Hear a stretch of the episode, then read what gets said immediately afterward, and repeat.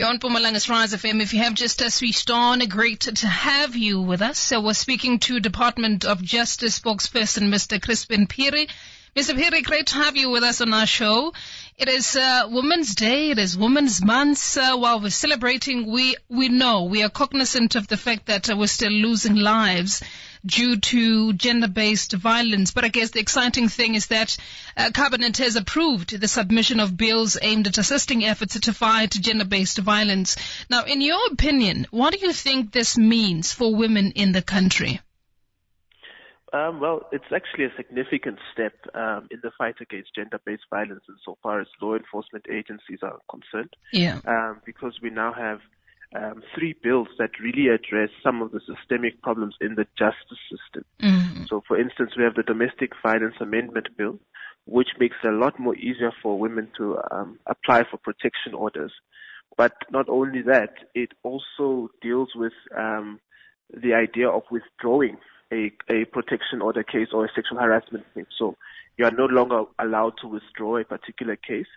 And it also allows anyone to report gender-based violence. So it's no longer the burden of the victim to report gender-based violence. Everyone now who has witnessed a case of gender-based violence can report it and can get investigated.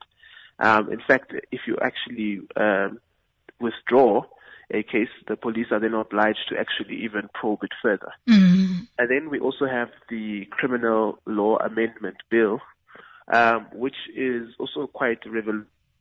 It now really strongly deals with bail. So a prosecutor is obliged to oppose bail in a matter involving gender-based violence, and they really have to show good cause as to why they would not oppose bail in a particular matter. Yeah. It also removes the police bail. Police bail is normally when, let's say, for instance, in a domestic violence dispute, the husband comes, gets arrested, and then a couple of hours later the police say, okay, no, go back home. You will come to court the next day. Mm-hmm. That is now removed. And then the final bill, which is what we call the NRSO bill, National Register for Sexual Offences bill. That bill deals primarily with the National Register for Sexual Offences. So as we speak currently, we have a sexual offences register, but it is only limited to offenders who commit crimes against children and people with disabilities. Now this bill will include anyone who commits a sexual offence against anyone, and it will also look at whether what can be made public, because there has been some concern in the public domain that this bill should be made public. Mm. This bill opens up that debate. Yeah. And I'm glad you touched on this registry, because that would have been my next question. I guess another hurdle or another factor is that you would have maybe women that are being abused and they are afraid to report these cases. Any assistance there? What can the justice system do when you have a person we know as a community that is being abused, but they fear for their lives? Yeah. So I just want to make the point that we must always remember that the justice system is going to be reactive. Mm. And that's always the sad part about it, is that we are acting after the offense has been committed. Yeah.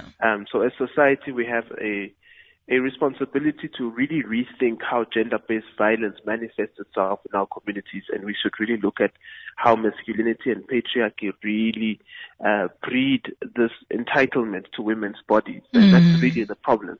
So there are some proactive steps that we need to take as members of the community. But to answer your question a bit more directly, one of the revolutionary things that this bill does, and it is literally revolutionary, it allows you to apply for a protection order online, which is, I think, quite a great step, because now you can do it in the comfort of your home, and the abused person or the person who's abusing you will not know that these are the steps that you are taking. Yeah. And we think that is quite a forward step, and it can possibly prevent the escalation of domestic violence to become, fatal or even become femicide type of an offense. So we think that is one of the good ways that this bill really can have a proactive reaction to it.